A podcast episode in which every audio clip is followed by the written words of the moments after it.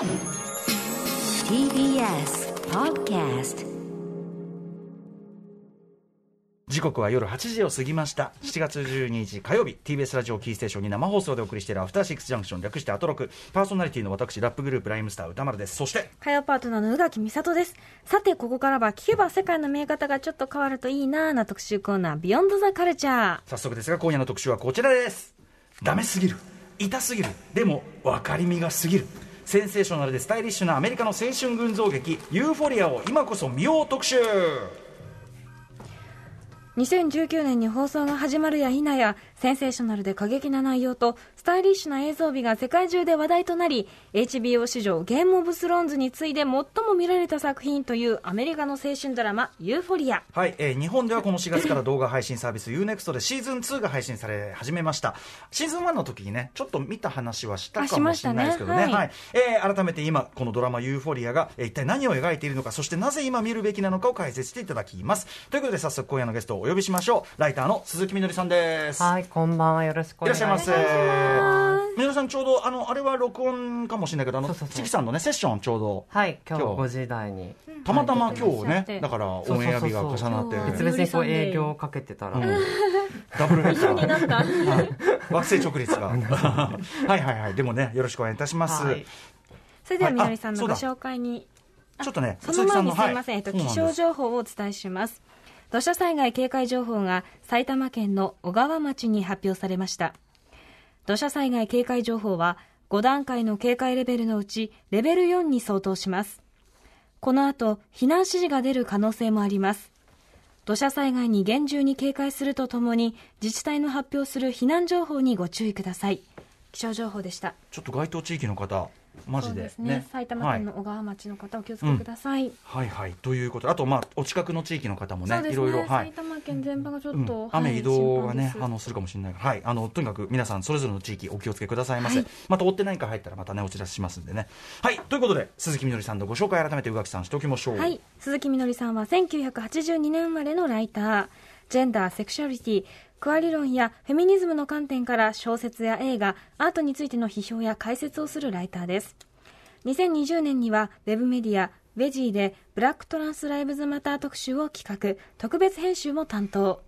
また今年3月に発売された雑誌早稲田文学増刊号家族では短編小説ほころびを発表されています。はい。まあ、この番組でもいろんな形でお世話になっておりますが、前回は1月19日水曜日に、えー韓国のアイドルグループ NCT127 特集をお送りしました。ありがとうございます、さあということで、えーではでは今回の本題でもありますドラマ「ユーフォリア」どういうドラマなのか、えー、宇垣さんからご紹介お願いします。はい。2019年6月、アメリカのケーブルテレビ局 HBO でシーズン1の放送が始まったドラマシリーズです。ストーリーはソーシャルメディア社会で生きる7人のティーンエイジャーたちを主人公にドラッグ、バイオレンス、セックスの問題に巻き込まれながらアイデンティティや親子関係について悩み葛藤する様子が群像劇のように描かれています。はいということで改めて HBO のドラマ「ユーフォリア」ですけども、うん。あのシーズン1の時にねあのちょろりと話はして見てるよみたいなお話をしたんですよね。まあ、やっぱりあの僕の場合はドレイクが制作に入ってるよとか、あとまあゼンデイヤがね、うん。あの映画だと割とこうティーンエイジスターとして明るい役多いけど、結構あこんな役やるんだみたいな、出り世作だよねドラッグ中毒の、はい。めちゃくちゃえだから演技力こんなある人かっていうのとかも含めて、はい、そういうところから興味を持った感じ。で見たらめちゃくちゃ面白かったんで、あとあの割とヒップホップネタというかねあの毎回のエピソードのタイトルがヒップホップクラシックタイトルさすがみのりさんもこれ原稿ね群像の原稿。をそうさすが。抑えて書かれてる さすがだなと思いましたけどちゃんとね。そのね、そう、シーズン、あ、そう、シュックワンについてね。そうそうそうそう、エピソードう4ん。ですよね。大事な話ですよね。めちゃくちゃ本当にすごい好きな強烈な話だったくら改めまして、えー鈴木みのりさん、えっとユーフォリアは、えっとどうやってハマってったんでしょうか、はい。なんかもともと、なんかちょっと、多分先にハンター・シェーファー、えっと、出ている、うん。はい。まあ、えっと、そのさっき言ったゼンデイヤと、まあ、ほぼうん主役、ダブル主役ダブル主役のハンター・シェーファーっていう俳優っていうかモデルのことを、えっと、なんかインスタグラムで知ってて、で、なんかドラマに出るらしいぞみたいな感じのことを知って、うん。いつ配信されるんだろうみたいな感じになってたんですよね。うんうんうん。で、それで、えっと、2年前、2年半ぐらい前に見て、だから2019年6月に、うん。えっと、アメリカで配信されて、そのちょっと数ヶ月後に日本に入ってきて、はい。で、私は20年の年明けぐらいに見たんですよね、ええ。やっと。そしたらもう、何このこのダメなやつらみたいな 感じになって、もうひたすらこうみんなのたうち回ってこううん苦しんでて、ですよね。なんかそのこうすそのそのなんていうの依存関係とか、うん。中毒になっていくとか、うんうん。なんかその恋愛に対恋愛とかセックスに対してのこう、うん。なんていうんですかね。はい。複雑なこう感情嬉しい気持ちもあるし、でもそれがちょっと逆に自分の気持ちをこう傷つけることもあるみたいなことの、こう葛藤みたいなもののドラマがものすごいこうはい。わかる。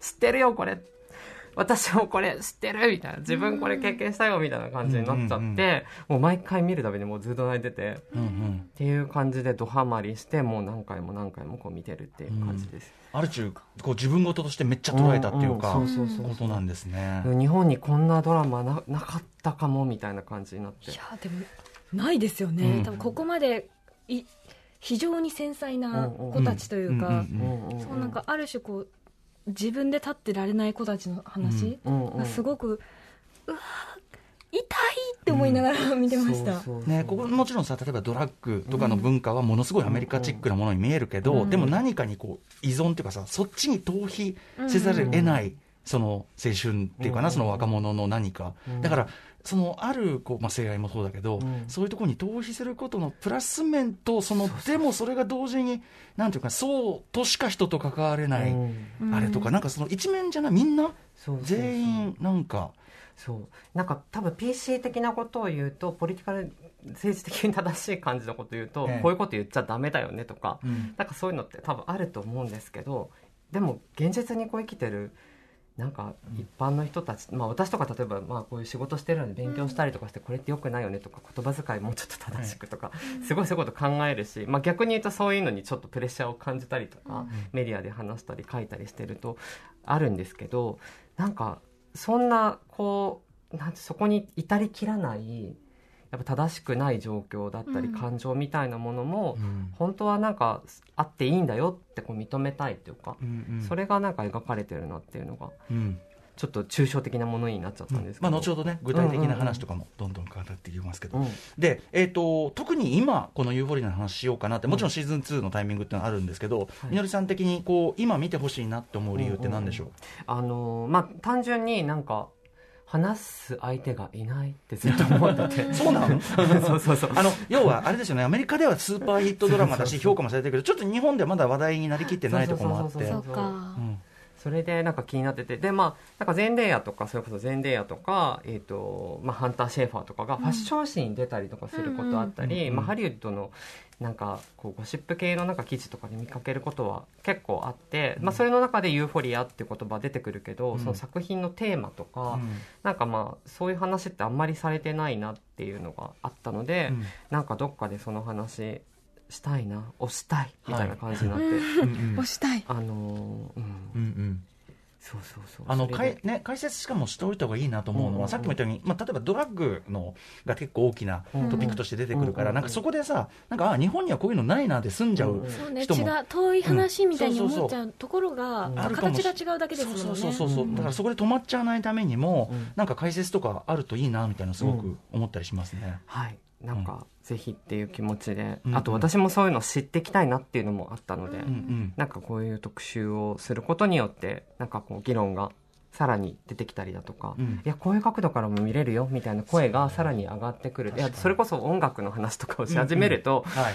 この曲なんか意味あんのかなとかっていうところまで来るので、うんうんそこまで例えば自分一人で掘り下げることできないなっていうのがあったりするから、なんかみんなでそういううん自分はこっちからこういうふうに見ました。みたいな話がこれからはい。なんか増えていくといいなっていう気持ちもあって、ユーフォリアを取り上げたい、はい。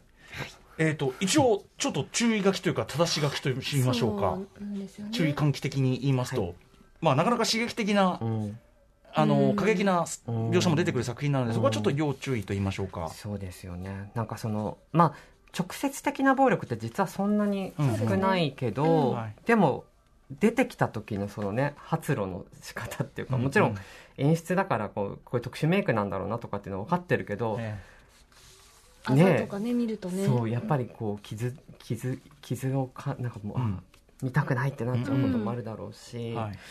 またやっぱさっきもあの歌丸さん言ってたように、うん。そのドラッグのこととかうん。は必ずしもドラッグやめましょうみたいななんかそういう啓発的なドラマではないので、うん。うん。そういうふうには言ってはないのでもちろんそういうことを前提にしてはいる見とは思うんですけど、絶対しようという気持ちにはならないうんですけど。ね。そう。そう。よくはよくなってくわ、ね、ことはもちろんないんだけど、う。んとはいえすごく日常にめっちゃあって、うん。うんそこに依存せざるしそう。得ない人が描かれるからうねん、それそのものを描いちゃってるからちょっとなんか気をつけないとっていうのはありますよね、うんはい。見るときに。ね要注意とかね閲覧注意でお願いいたします、というはい。ことです、ということでお知らせの後鈴木みのりさんとともにですねこのユーフォリアの魅力と見どころ、まあ、解説しそしていろいろ話し合っていこうかと思います、えーみのりさんよろしくお願いします。はいお願いします。After Six Junction. はい。時刻は8時12分。生放送でお送りしていますアフターシックスジャンクション今夜はアメリカの青春群像劇ユーフォリアを今こそ見よう特集ゲストはライターの鈴木みのりさんです。よろしくお願いします。はいお願いします。はい。ということで。はい、今夜は3部構成でお届けします。第1部はドラマユーフォリアのテーマについて、第2部はユーフォリアのキャラクターとキャストについて、そして第3部は映像作品としてのユーフォリアの見どころについて、それぞれ解説してもらいます。はい早速いきましょう。最初はこちらです。ドラマユーフォリアとはどんなドラマなのか、そして何を描いているのか。はいということで、えー改めてユーフォリアの基本情報を押さえておきましょうはい。アメリカのケーブルテレビ局 HBO で放送が始まり、制作しているのは映画、ムーンライト、ヘレディタリー、継承、ミッドサマー、ウェーブズ、ミッドナインティーズなどで知られるニューヨークのスタジオ A24。制作組織にはラッパーのドレイクがめ名を連ねており、映像のみならずファッション、メイク、音楽なども注目されています。欧米では1エピソードあたりおよそ550万人が視聴。ツイッター社の発表によれば、2020年度で、え、2週、2020年代で最もツイートされたドラマということなんですね。えキャストにはいわゆる Z 世代と呼ばれる若手俳優やモデルたちが数多く出演。ドラッグ依存症の主人公、ルーを演じるのは、スパイダーマンシリーズやデューン、砂の惑星などのゼンデイヤ。ルーの親友となるトランスジェンダー女性、ジュールズを演じるのは、実際にトランスジェンダー女性で、ディオールやプラダのモデルも務めるハンター・シェイファー。演技初挑戦ということですね。すごいよね、さらに、大柄な体型にコンスコンプレックスがあり、自分に自信がなかったものの、男性相手の性的なチャットで性に目覚めていくキャット。演じるのはプラスサイズモデルとして知られるバービー・フェレイラ。また、アメフト部のキャプテンであり、マッチョな振る舞いをしながら、実は自分のセクシャリティに揺らぎを持つネイトをジェイコブ・エロルディ。ネイトの彼女で暴力を振るうネイトと共依存のような関係となるマディをエレクサ・デミー。セクシーなチアリーダー、キャシーを演じるのはシドニー・スウィーニー。そして、父親の期待に応えることができず、キャシーとの恋愛にのめり込むアメフト選手のマッケイをアルジー・スミスがそれぞれ演じています。うんまあ、こうやってね各キャラの話するだけで、それぞれ味わい深いななんかさらにちょっと私の中で付け足したいのが、うん。ルーが、はい。その親し、えっとルーの、えっと幼なじみうん。で、キャッシーの妹役にレクシーやっ。てるのがそのモード・アパトーっていうあのジャド・アパトーとうんうん。レスリー・マンの娘、あ娘なんそうだなんですよ。長女なんです。モード・アパトーそうなんだ。レクシー、本当シンプルにいいやつですよね。本当に。唯一。唯一。唯一、一番まとも。そうそうそう。すごいね。ルーあの中毒症状やってるルーを助けたりとかね。失敗したり、お姉ちゃんのこと心配したりとかも。しかしジャド大変だよアパトーの娘が来る世代か。そうなんですやっぱ若いんだなって今思いました。そうそうそう。はい。というね、まあ、それぞれのキャラクターにそれぞれ本当に、あの背負うものがあってというね、うんうん感じなんですけどもあちなみに本日の BGM はすべてドラマ「ユーフォリア」での劇中で使われた楽曲の数々を使っております。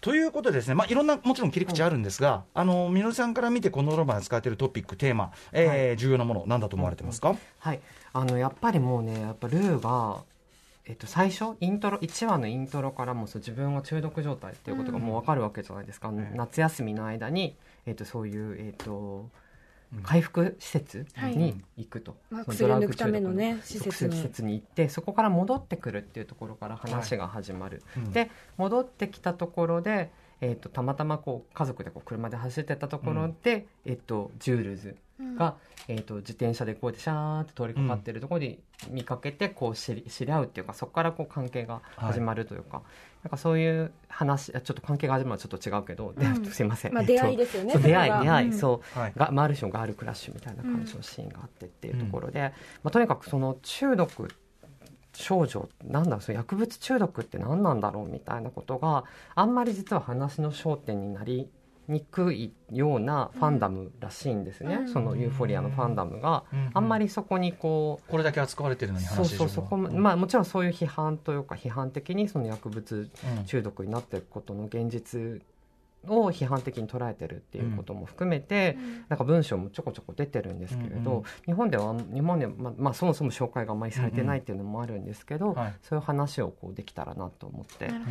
はい、まずこのドラッグ中毒のうん話をしていきたいんですけど、なんかなんか私もそうやってもっと考えなきゃなって思ったきっかけが、この間それこそちょっとニューヨークにちょっと行ってた時に住んでる友達といろいろ話をしてて、でその人もそのユーフォリア見たって言ってて、うん。でその人はちょっと私より年上なんですけどえあのそもそも見るのが怖かった。なんでかっていうと自分の周りで薬物中毒オーバードーズで死んだ人たちがちょっと多すぎて。うん。もうシリアシリアスもう現実の問題すぎて怖い、うん。それでなんか変なドラマにされたらどうしようっていうのがあったって言ってたんですけど、うん。いやもうあれはもう現実そのものだと。このドラマで描かれてる状況っていうのはもうすごいって言っててでその人経由でいろいろこう調べていくと、なんかそのそのえっとアメリカでのオピオイド中毒っていうのがすごいもう問題になってオるピオイド中毒、オピオイドっていうのは、そのケシってあるじゃないですか、はい。ケシの実とか、実。うん。そうケシから取れるアルカロイドとか反化合物を使って生成された、まあ、いろんなこう鎮痛剤とか、うん。糖水の作用があるような、まさにユーフォリア糖水。そう。そういう作用のある薬物、でこれをアメリカの国立薬物乱用研究所が発表しの発表によると2020年の時点でこのオピオイドの過剰摂取で9.2万人2年前死んでるっていう、うわおでそれも99年から調査のこう結果を見たんですけど当時は2万人切ってた20年前20年20数年前2万人切ってたのがもうドンと9.2万人まで上がってて去年のじ、えっと、その1個前の19年の時点でも7万人なので、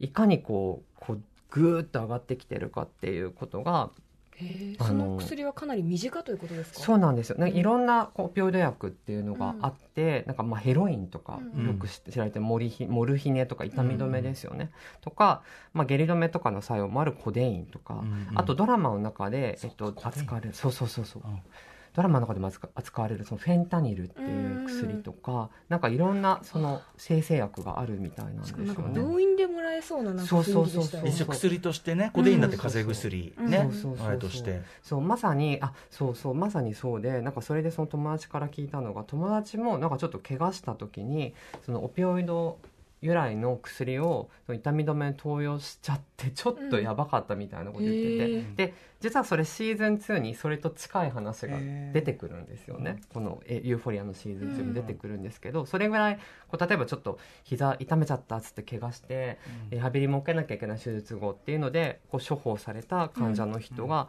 まあ、痛み止めでやや和らげるためにそのこれ使えますって言っても本当にスパッて処方されちゃうみたいな感じの薬っていうのがあるっていう、うんそれがオ結構そうやって薬最初は治療用に処方されたものがその入り口っていうかあれになっちゃそうケースもあるってことですか？そうそうなんですよね。だからなんかそのこう日本とかだとまあなんかアル,、まあ、アルコール中毒のこと、アル中とか、もう結構薬中、うん。あこの言葉遣い本当よくないと思うんですけど、うん。うんうんなんかそういう言葉が本当に部別的でもあるような言葉がうん。パッパパッパ出てくるけど、うん。なんかその依存物質を、うん。でも本当に必要だったりそうやって気軽に投与してもらえるから、はい。やっちゃったものがその離脱症状うんがそれをやめた時に離脱症状が起こってくるとか。リアクションだったんだからそれをまた欲しいそのそうそうそうそうあってことですよね。でまさにそれがルーがうん起きてる状況っていううん。話がそこにある、だからそれはそうなっちゃった人はそれしかも最初はそういうつもりじゃなく処方されたものだったりしたらいよいよ不可抗力っていうか。そうそうそうそう、うん。そんな身近に迫ってってるもんなんだまあ、今、だいぶ日本のの報道も改めてるけど、まあ、要はその事件、こういう例えば逮捕されましたみたいな時に、うんうんあの治療が必要な人人だっていうね、うん。まず前提があるわけだからね、うんうんうん。本当はね。そうそう。でしかもそのさらに背景には、まあえっと、19世紀とかからこの薬物の方と政治の問題アメリカにおける禁止の問題とかが実は地続きでずっとあって、まあ、一番わかりやすいのはニクソンが70年代に、あのー対ドラッグ戦争っていうふうにもうその、えっと、スローガンとしてそうそうそう掲げたりとかしてそういう感じで政治の問題の焦点にされてきたっていう歴史もあってだから世論がそれによって煽られるとか,、うん。それによってこうちょっとその薬物はなんか危ないとか、そのある特定の人種の人たちがそういうものを利用してて危険だみたいなことの歴史ともこう重なってくるというイメージのルフというかね、偏見のルフというか。でまさにそのルーが黒人の、ね、女性ですけどその、まあ、黒人に対してそういうととりわけ黒人男性に対してそういうものがスティグマとして課されてきたみたいな歴史もあって非常にこうなんかその薬物の依存の危機の問題その一般的な問題とそういう人種主義の問題とかも非常に重なっててこれはなんかなかなか壮大なものが背景にあるんだなっていうか。なんかあの単純に薬薬物中毒良くないねっていう話だったり、だけでは済まされないものがこのドラマの中では実はこう背景として存在するんじゃないかってことをすごくなんか感じたんですよね。なるほど。ただ心が弱いから薬に手を出したというわけではなくそういうなんかまあ環境があったみたいな。そうそうそうそうそうでまさになんかそうなんですよね、ん。なんかその状況とかがこう手に入りやすさみたいな話もユーフォリアの中でもこううん何回か出てくるじゃないですか、うん。これ押したらもうなんか薬がパンって出てくるとか、うんあのえー、と入院中にね、うん。スイッチ勝手に押せば、うん。あの痛み止めの薬が入ってくるとか。なんかそういうのなんかよく考えたら確かに自分も入院した時にこれ押せば痛み止めなんでとかあったなみたいな、日本だともちろんそこはアメリカとは違うと思うんですけど、でもやっぱりそこ無縁じゃないというか、うん。結構ねなんか手に届く問題としてあるっていうのはうん。無視できない、まあ、市販薬でねそういう依存性があるものがないわけではないですしそうねそうそうそう、うん。っていうのと、はい。まあ、さらにその依存っていう話でいくと、うんこう SNS を使ってる時にそこにこう依存してっちゃうっていうか、うん。そこでの評価みたいなものがは自分を肯定してくれるっていうかそういう話が、まあ、キャットを中心にねキャットの話ね。キャットだとジュールスかな、ううん。んこれはすごくまさに一番日本の人がまあちょっと身近に感じられる問題かなとは思いますけど。そうずーっとこの、ね、iPhone とか見ちゃうとか、うん。うんネットにこう貼り付いちゃうみたいなあととそこで初めてちゃんと認められたっていうか、承ね、そう承認感が得られた。で、それは別に、それ自体は、ね、気持ちはわかるっていうかさ、うんそれ自体が間違ってるとは言いたくないけど、そう。でもそれがまた一面の、そういうことでしか、うん。なあの評価されないとかうん認められないみたいなことになってたり。峰那由香さんの AV 女優ちゃんっていうやつを読んだ時に、はいはいはい。あのなんかずっと田舎で住んでた子が都会に出てきて初めて痴漢された時に、あ女として認めてもらえたみたいなあうんうんあの描写があって、そのことを私こう見た時すっごい思い出して、なるほど、なるほキャキャットの、キャットは。うんうんうん。それまで自己肯定感が低すぎて、だから性的にこうやって見られたことで、あって自己肯定感を得るんだけど、まあだからそれでもは同時に。それってっていう、そうそうそう、うん。女性ってそういう役割を課されてるっていう,、うん。こうことを引き受けちゃってるってことじゃないですか,、なんかそれと SNS がとかネットがこう重なってくるあまりにも相性性がいいんですよねやっぱそこあのーそうそう。うんうん。でその話と、まあ、さらにそのねさっきも言葉出たけど自己肯定感うん。と喪失されたものをどう回復するかっていう、うん。自分でじゃあそこでキャットが例えばこうすごくうん。あの服装をね、うん。あの選んででもあれかっこいいんだよな。シーンもあるけど、その後ちょっとまたそうだよねって、そこでそれだけじゃ得られない自己肯定感あるよね、ね、みたいな。だから、ハイプはハイプなんだよなみたいなね、うんことはやっぱあるからな、そうそうそう。そういうテーマが深くこうなんか結びついてこう社会背景うん。と結びついたドラマであるってことは間違いないとう。んう思う、んうん親との関係がねすごい常にみんなありますよね。みんな親と結構大変じゃないですか、あのーさっきのね自己肯定感あの、うんうん。親との関係がすごく出てくるっていううんあれで言うと、あのー監督の。監督自体サム・レビンソンさんって俺知らなかったんですけどバリー・レビンソンの息子さん。レインマンとか。レインマン。うん。グッドモーニングベトナムいろいろありますけども。はいなんですね。大監督のある意味息子さん。なんかデビュー作監督デビュー作が「えーとアナザーハッピーデー」っていうやつでで、うん。バリー・レビンソンも、えー、と再婚相手の子供が、えー、とサム・レビンソンなんですけど、うん。でサムのそのデビュー作の「アナザー・ハッピーデーは」うん。えっとその自分の体験を使ってるかどうかちょっと調べきれてないんですけど、うん。うん。テーマと、えっと、ストーリーとしてはその、えっと、主人公エレン・バーキンがやってるんですけど、うん。エレン・バーキンがそのなんか、えっと再えっと、離婚した相手のあじゃあ娘だの結婚式に行くっていうところから、うんだから前の夫との間に生まれた子供の結婚式に行くっていうところから話が始まるっていう話で、あれこれもしかしてそういううんうん。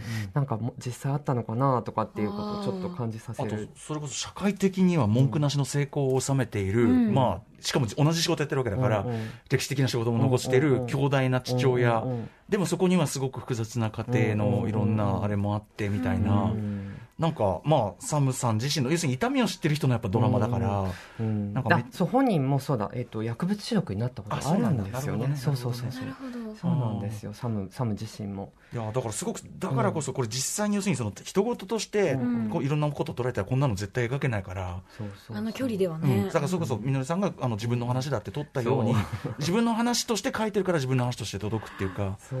痛みがそのなんか伝わりすぎてて、うん。なんでって思いながら見てたのがある意味その、うん。うん。うん。ご自身も感じたことある痛みだからうん。うん描けるもんだったんですかね、はい。でも監督としてすごいめっちゃ腕あると思います、うん。ここからねちょっとパンって急に跳ねた感じが、いや親父ご親父超えますよ全然、うん。全然いけますよあんた、うん。うん。届いてくれ届くといいサムよサムにサムよ、届くといい。うん。はい、えーといったあたりでユーフォリア、えーさらにじゃあ次のパートに行ってみましょうか。はい。ユーフォリアのキャラクターとキャストはどこが新しくどこが魅力的なのか。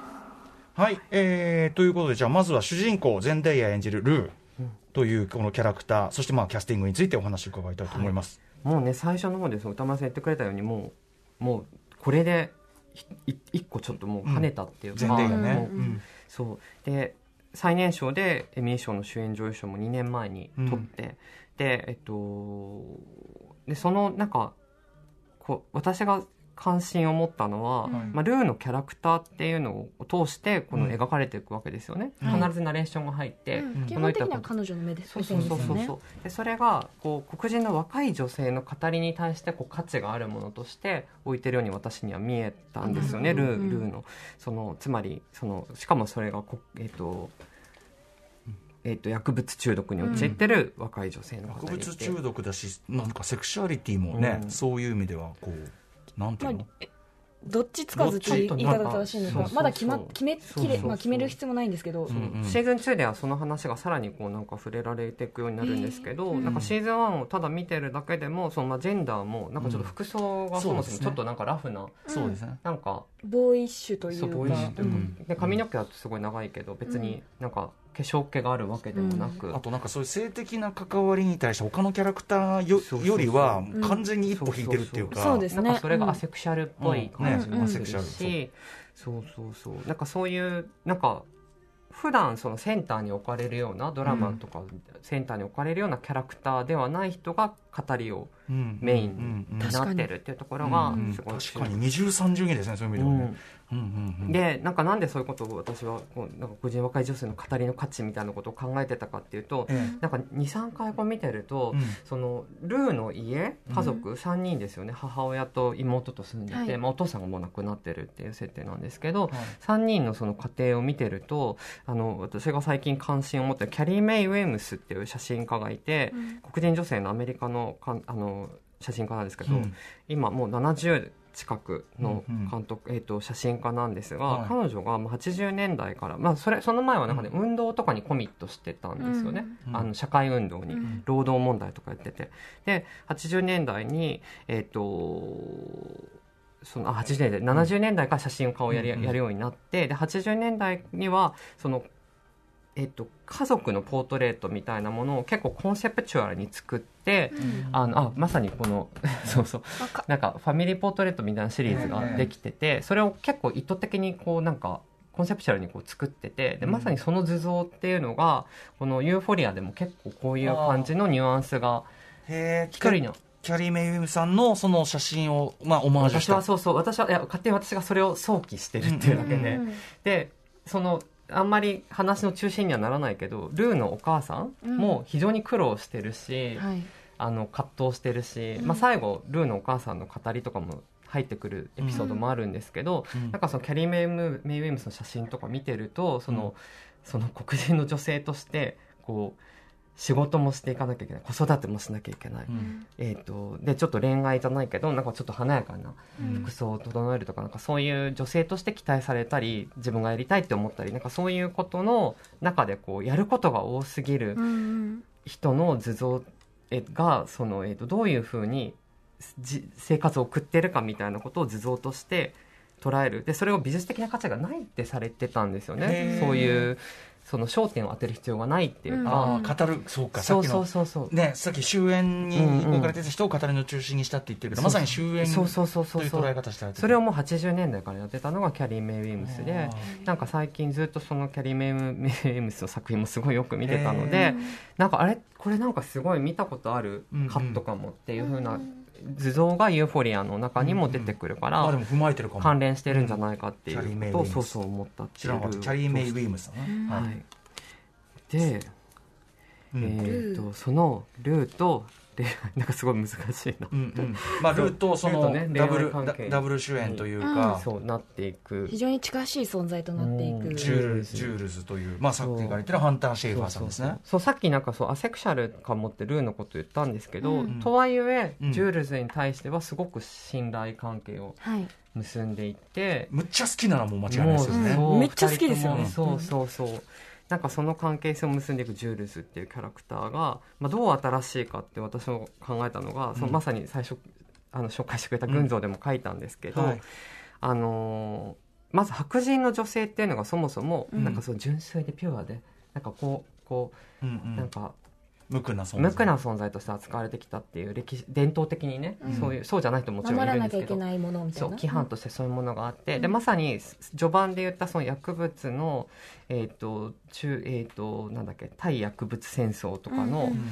流れの中でこうスティグマ化された、うん。そのえーとインえー、とエスニックマイノリティの人たちとりわけその黒人の男性とかが薬物と結びつけられてこう非常に危ない存在として扱われてきたみたいな歴史があって、で、えー、とそその、えー、と黒人男性が白人女性を襲うみたいなこととかを、まあね。あのイメイメージ。イメージとして国民の偏見として。創生とかそういうそうそう。そうそうそう。いうのがあってそのまさに逆逆側に置かれてた白人女性という、えー、と規範と同時にトランスジェンダーっていううん。規範。うん。2つのこう規範重なったキャラクターとして、ジュールズの表彰が非常に新しいと思ったんですね、でなんで新しいかっていうとただそこにとどまるだけではなくてその、えー、とつまりトランスジェンダーとしてのこううん。なんていうのかな、えー、と社会的に虐げられる存在とか、うん。そういうキャラクターじゃなくて、うん。非非常に生き生きと日常生活を送ってい。る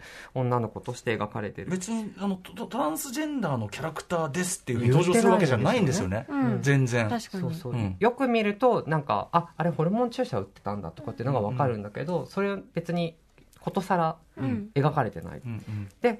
さらにさっきなんで白人女性の話をしたかっていうとなんかちょっとこう登場シーンとかちょっとピュアな感じでうんうん。キラキラキラキラみたいな感じで登場するじゃないですか、なんか色味もユニコーンっぽいっていうか。そうそうそうそうそう、うんでそれさらにさまさに無垢な感じだと思ったら、うんうん。実はそのジュールズのキャラクターもその、えーとうん。えっとマッチングアプリを使って男性と知り合ってでそれは多分ゲイとかバイセクシャルの、まあ、男性うん。との出会いの場を使う、まあ、ゲイ向けのアプリって言っちゃっていいと思うんですけど、うん。そういうものを使いながら、うん男の人と会って、でうん。あの親には嘘をついて出かけてって、うん。でそこでこうセックスとかすごいしてるっていうキャラクターでだから純粋無垢なんかじゃなくて、すごくそういうことに好奇心もあるしっていうキャラクターとして描かれてるのも新しい、うん。やっぱそういう時になんかこうそうユニコーン的なキラキラして、なんかそのなんていうのマジカルなキャラクターみたいな感じじゃなくて非常にこうなんか泥臭くてうん。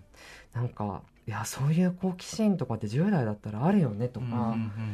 うんなんか。さっき言った正しさだけではね、うんもう正しさはもちろん最終的に至るとしても、うんうん。ね、そうじゃないものを抱えてそうそうそうそあちこち視点抜刀して。うそう。なんかそう危ないいう危ない思いとかもするかもしれないけども、うんそうそうそううん。そういうなんか耐,、まあ、耐えたりっていう方があんま好きじゃないな、なんかうんでもその物語知らなかったって思って、うん。ドラマの中でそういうの見たことなかっなたと思ってそういうふうに描かれていることが、うん。はいなんかその性的にこうセクシャルなことに対して非常に積極的なキャラクターって、まあもちろん映画の中でもいろいろあったとは思うんですけど、うん。これも映画とかテレビドラマの中でも、単にトランスの人がっていうのはすごく新しかったなそのっていう。日本マニアックなことじゃなくてね、うん。あそうそうそうそうそう。そうその普通に。普通に。うん。だしあとそのさ僕面白いと思うのはだから面白いって言っていいのか interesting っていう意味ね、その白人女性。うん。で、まあ、トランスジェンダーっていうその、まうん。あ、ある種か今までですと周縁に置かれがちだった存在、っていう彼女に向ける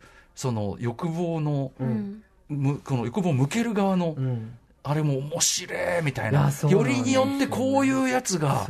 それって話して大丈夫いやどうなんだろうね。ネタバレ？ネタバレ？ネネタバレ？ででももうんでもそこ大事なんだよな、でもそのキャラクターがの話が実はエピソード、えっと、シーズン2に、うん。今日はちょっとあんま触れないようにすると、うん。しようと思ってるんですけどシーズン2でちょっと掘り下げられるんですよ、でその背景にはなんかその多分なんですけどその人って、えっとこのドラマの中ではうん。50代手前ぐらいの設定なんですけど、えそうすると90年代前半に10代の、えっとティーンハイティーンえうん。10代後半のはい。若い青春時代を送ってたキャラクターうん。はい。が、まあ、あるそのキャラクターが、えー、と現代のそのジュールズと、まあえー、と50歳ぐらいの人としてうん。17歳のジュールズとセックスをしちゃうっていううん。話が出てくるじゃないですか。うん。で彼はその30年ぐらい前にそのエイズ危機とか、うん。そういう時代にうん。非常にホモフォビアとかうんそういう偏見がはい。アメリカでこうすごい高まってた時代にうんうん。青春を過ごしてるから、はい。だからやっぱこういうふうにで、はい。その人はこうそのクローズドな生活を送ってるんですよね、要するそのまに見た目はめっちゃマッチョあ、な。そうそうそうそうそう。そ成功した男性。成功した男性だしもう男らしく勝つっていうようなことみたいな。まあその息子とセットでなかなか味わえるそうそうそうそう味わえるでだからやっぱり嫌だって感じなの。でもそれ嫌だなんだけど、うん。彼らも彼らで自分をものすごく抑圧しまくってて。全然幸せそうじゃないの、うそうそうそう僕だからあのやっぱなんていうかなシス男性としてもうんうんうんうん。面白いなこのキャラクターうん2人でめちゃリアリティあると思いながら思ってたそう。そうそううん。だからそう前にそうその田丸さんが見た時にまさにその点をね、うん。あのアトロクでもちょっとオープニングトークで話してたの聞いてたんですけど、ええなんかそうそういう抑圧されてる人たちの中でそのうん。ホモソーシャルっていうのが出来上がっていく、そのなんか自己えっとなんかそのあるキャラクターそうそうジュールズとうん。恋愛関係になるあるキャラクタあるキャラーがクターそうこれもネタバレだ。あるキャラクター。そう。でもあるけど、うん。でもそれはネットを通して恋愛関係になってるんだけど、なんかその初めて会った時に、うん。お前は自分を愛せてないみたいなこと言うじゃないですか、うん。うんあの出会ったシーンで。だからあなたはそのこ壊れてるみたいなことを、お前は壊れてるっていうふうなことを言うんだけど、でも実はそれは自分に向けて自分のことなんだよね。自分が愛せなくてそう男性としてのこう規範にあまりにもこう、内面化し内面化しすぎちゃってて、はい自分のその好奇で性的な好奇心とか、うん。そういうものとか、まあ、あと多分親からのそのトラウマみたいなものもあると思うんですけど、それがまた受け継がれちゃってても。そうそうそうそう、うん。それが、うん。でそうそういう感じになっててでさらに、えっと、お友達のマッケイとかに対しても、うんうんうんそのえっとなんだっけあれ。フットボールじゃなくて、えっと何でしたっけアメフト？アメフトのチームの中で、ホモフォビアな冗談とかが使われたすごいり、ヒエラルキーと言いましょうかね。そうそう性的なうんに成功しないとこう叩かれるっていうか、いじるという名のいじる。いじるという。そう、う。ん。なんかそういう表彰ともつながってくる、またそれをさこう苦笑しながら受け入れるしかないあの感じはね。そうそうそう。もう。いたたまれなうわめいっちゃリアル。こそれれはが、そう。彼女のキャシーに向かっていくっていうね、うん。その向かっていくっていうか。男らしさの発露をそっちに発揮するしかないから。弱いところにもう本当にでそのキャシーがまさにさっきなんかう宇垣さん。が言った AV 女優ちゃん峰内香さんの漫画で描かれてたようなその性的に。求められることで自分なんかやっちゃうみたいな。彼女も全然嫌なんだけど。彼女もある種依存だよね。そうそうそうだからまたやっちまったでもシーズン2でもまたやっちまったみたいなことでそうなんですよ。もうみたいな。でもねまだそれもまた彼女の生い立ちが関係してきたりしちゃっても、うんうん。みんなみんな幸せになって。そういうのがすごいこう巡ってくドラマ、うんそしてこうキャラクター一人一人一人がすごく際立ってるそうしですね。なんか同じようなところがあったりするし、うんみたいな、一見悪役的にだから見える人にもしっかりそういう抑圧とか弱さとかうん。欠落とかが。背景があるんですよね、誰一人やっぱそれで。ただ生まれた時から邪悪というわけではないっていうのが、うんはい。いやいやいやという感じですかね。はい。ということでじゃあ次のパートに行っときますか。はい。はいユーフォリアは映像作品としてすごい。はい、割とさっきからリアルリアルっつってるけどなんかでも、なんかすごいこうなんていうの？飛躍する描写もすごいありますもそう。んね映像がまた夢っぽいというか、うん。なんか。素敵なんですよね。あのかんえっと、撮影監督がサン撮影監督が、うん。撮影監督。マルツェル・レブっていう、ハンガリーのあの方なんマルツですけど。ェル・レブさん。そう、うんあのホワイトゴッドとかジュピターズ・ムーンとか知ってますか？映わ画かんない、うん。えっと、ホワイトゴッドはなんか犬がうん。襲ってくる、ちょっと忘れす。ごい。犬が。襲ってくる雑怖ない。雑な、うんうんなんかうん。あのでジュピターズムーン ちょっとうまく説明できなかった。ジュピターズムーンの方はうんうん。何回か見てるんですけど、あのー難民がねハンガリーにこう来ちゃうあのその、えー、とシリア難民とかはが来る、いやってくる。あのそういう中東からの難民が来てでその難民の男の子の一人がこうあの実はその飛ぶことができるようになっているっていう話で、だからそのドラマとしてはこう難民ものなんだけど、うん。その宙に浮いたりとかっていうするシーンがあるから、うんうんこうカメラがすごくダイナミックに動いたりとかするっていう、あの独特のこうなんか質感のああの撮影をしてきた人なんですけど、はいはい。そのリアルなものとそのちょっとこう、なんか超現飛躍がある飛躍そうそうそうそういう。でそういうあとギガ的な、ユーフォリアだと非常にギガ的なこう撮影とかをしてる人で、うん。そのいルーのその中毒その薬物を使った時のそのまさにユーフォリアなーうん。うん。紅葉画っていうところもジュピターズムーンとかで使われてるようなそのふわっふわっと浮き上がったりだとか、こうカメラが回転するとか。あれね回転しだしてベッドが回そうベッドぐ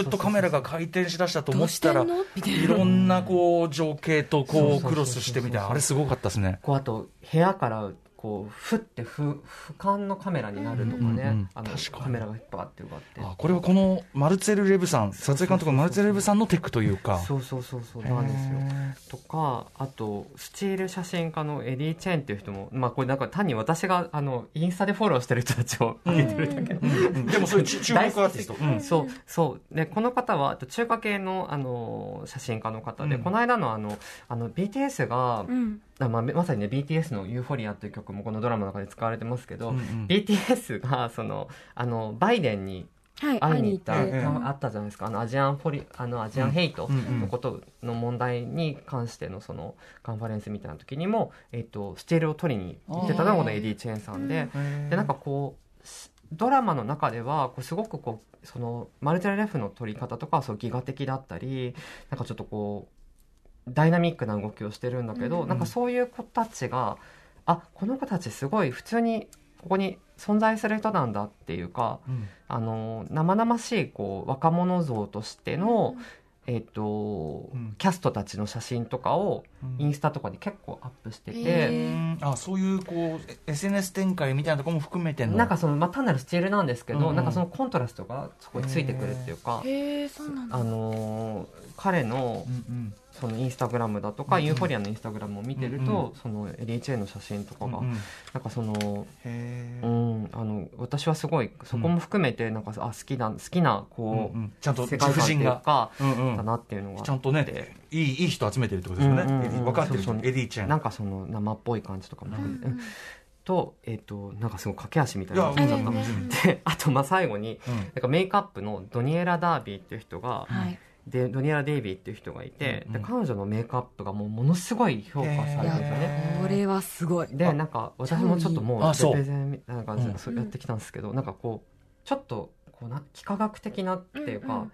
アイラインをシュッとこう三角に引くとか、ラインなんかこうピョッピョってなんかねそうそうそう、あのー。クラウドのクラウドって呼ばれてるけどこう雲が、うんみたいなこう半円みたいなものをこうつけたりとか。要するにその模様をちょっと入れるというか。シールとかをつくうんうんうん。使ったりとかして、ただ単なメイクっていうよりもよ,、うん。よりそこにちょっとなんかこうアート性があるというかそめっちゃ可愛いんですよそれがそうでもそれがなんかなんていうのかなその劇的ななんかその、えー、と宝塚みたいなメイクじゃなくて、なんか普通になんかみんなやってます普段使い。みたいな感じに見えるような感じで、それで別に原宿行けそうみたいな感じ、そうそうジュールズとかめちゃくちゃだってあのキラキラの付け方とかさ目尻っていうかなこっちの方か。この目のこっち目頭の方目頭の方にさ、うんうんピッピッてこう引いたりとかね。三角のこれ置いたりさ。そういうのがすごく超おしゃれなんですよね。あとなんかラメラメとかもめっちゃ可愛いとか。そうそう。いうのがその受けてる一個の要素にもなってて、めちゃくちゃ流行る流行ってるんでしょうね、きっとねこれね。色の使い方も独特ですよね。真似したくなると思うもんこれ。なる。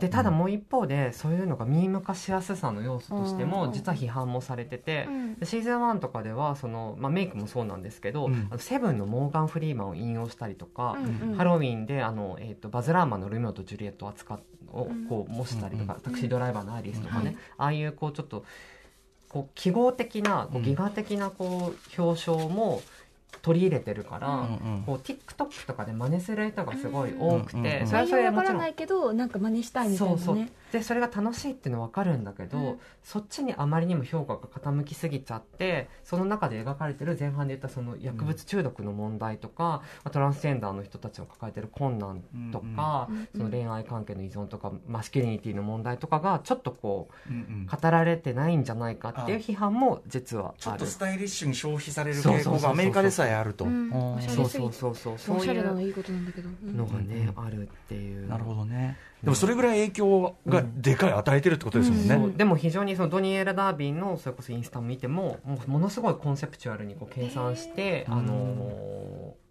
あのメイクも考えてるんですよね、うん。単に面白いとか、うんうん。派手とかっていうだけじゃなくて、うんうん。そう。はい。まあ、そういうイケイケ布陣を揃えて。いるこれはじゃあスタッフにも注目、私がおすすめのこのロードの「ライアビリティ」っていう曲でこれは、うんえっと、シーズン1の放送の後に、はい。コロナ禍でシーズン2が撮れなかったから、うんうん。スペシャルエピソードをルーとジュールズをキャラ、えっと、主人公にして2つ撮ってて、はい。これのジュールズ版のオープニングで使われてるのがロードの「ライアビリティ」今流れてる曲で、うんうん。でもうこの2つもぜひ見てほしいライアビリティ。スペシャルエピソードもこれも、えっと U-NEXT で。見られるんですね、はい。あよかった、ちょっと紹介してもいいですか？ぜひぜひ。これもでル,、えっとルーのパートはその、えっと薬物依存の、うん。えっと断薬会で知り合ったアリっていう年上のおじさんがサポートしてくれるんですけど、彼とダイナーでクリスマスイブに語り合うっていう話、であとジュールズのパートは、うん。えっとセラピストとずっとその葛藤の話をしているっていうだけの話でもうほとんど音楽なしで。うん。もうただの語りがずっとずっと語られてて、うん。そのユーフォリアシーズン1とかエピソードシーズン2でやられるようなその、まあ、そのさっきまで言ってきたようなそのダイナミックなカメラの動きとかそういうものがもうすごく抑制されてて、あの逆にそう逆にそのテーマの凝縮そのユーフォリアが描こうとしてることのテーマが凝縮されてて、資本主義との今日ちょっと語れなかったんですけど資本主義との問題もへ突っ込んであの話されてるんですね。資本主義がマイノリティをいかに消費してきたか、うん。一方でマイノリティがいかに薬物とかいろんなことで苦しんでいる状況がまだ続いてるかっていうその BLM の問題とか、ーうん。そ BLM がそのえっ、とうん。あのブラック・ライブズ・マターブラック・ライブズ・マターがその、えっと問題視してきたようなことがそのこのルーとジュールスのエピソードの中でも語られてるっていう、スペシャルエピソードが、はい、ぜひちょっと見てほしいはい、ということで、ちょっと時間が近づいてまいりまして、えー、みのりさん、シーズン2始まりましたけども、はい。我々ね、まだ頭しか見てないけど、頭はさ、あのードラッグディーラーのフェズ、ね。フ、ェズコフェズコのフェズコのエピソード、まず、超かっこいい。頭の、かっこいいし、頭のつかみエピソードがもうさ、スコセッシかっていう、そうそう。面白いフェズコとナンバーのアシュトレイかっこいいおばあちゃんっていう。あの、弟、おおばあちゃんの話もすごいしね。弟、弟撮分ねった？みたいな、一緒にドラッグをね売ってる街で、その彼そう。やべえやつらなんだけど、その、えっとフェズコと今度はレクシー、さっき一緒に言ったモードアパトがいてレクシーがシーズン2ではちょっと中心になんかね、仲良くくなりそうな雰囲予気ですよね。感がしたと思ったらと思さったらねいうところちでもあょっとさりましたけど、フェズコちょっと、あいきなりこんなことすね。や。やっぱさそういうそうかみたいなうんシーンもあり。その皆さん、シーズン2のドア玉15分ぐらいかな、ん。あのくだりだけでも1本の映画だよね、めちゃめちゃ面白い。そうそういうのがそうそうあのそうユーフォリア紹介しちょっと忘れたのが、うん。各話に必ずキャラクターそれぞれ超登場人物のキャラクター、1話ならルー2話ならあれ誰だったっけ、忘れちゃった。ありますよね。そうそうだはい。そうでそうそうシーズン1 2の1話だと,、えー、とフェズコがみたいな感じで、その後ろのうん。ば背景その、うんえ現現代に来るまでオリねはい。そうオリジンがちょっとね10分15分ぐらいで紹介されるみたいな構成になってて。これがまた独立していいと。そうそれのねキャルが見てほしい、うんぜひはい。ということで、えっ、と、改めまして、このユーフォリア、えー、UNEXT で、はいえー視聴できますので、ぜひ見てください。えっ、と、先ほども言いましたが、過激な、過激な場面も多い作品なので、えーちょっとそういう映像、今しんどいという方は、ぜひね、心身の調子の良い時というかね、えーちょっと、あの、タイミングのいい時にね、はい。うん。ご覧ください。はい。そして最後に、鈴木みのりさん、えーお知らせことなどありますでしょうか？告知よりもなんかシーズン2のエピソード3ぐらいだったかな、あのネイトのお父さんのキャルのエピソードをとにかく見てほしいって。もうねなんかこうマイプライベートアイダホかみたいな話なので、まさにさっきのちょっと見てほしい、もうその話、はい。と、まあ、あの、みのりさんもね、い。ろいろ、あのの、活動されてます。のでまあ、SNS とかでチェックしてくださいって感じでしょうか。雑な、あの、ありがちな雑な告知。もういいです。すごい駆け足になっちゃってすいません。ユーフォリアの話がしたかったから、ありがとうございます。でも、あの、めちゃめちゃ、あの、良かったし、我々もね、次シーズンめちゃくちゃ楽しみになりました。はい。見なきゃ。以上、青春群像劇、ユーフォリアを今こそ見よう特集でした。 U-NEXT で見られます。鈴木みのりさん、ありがとうございましありがとうござい。ました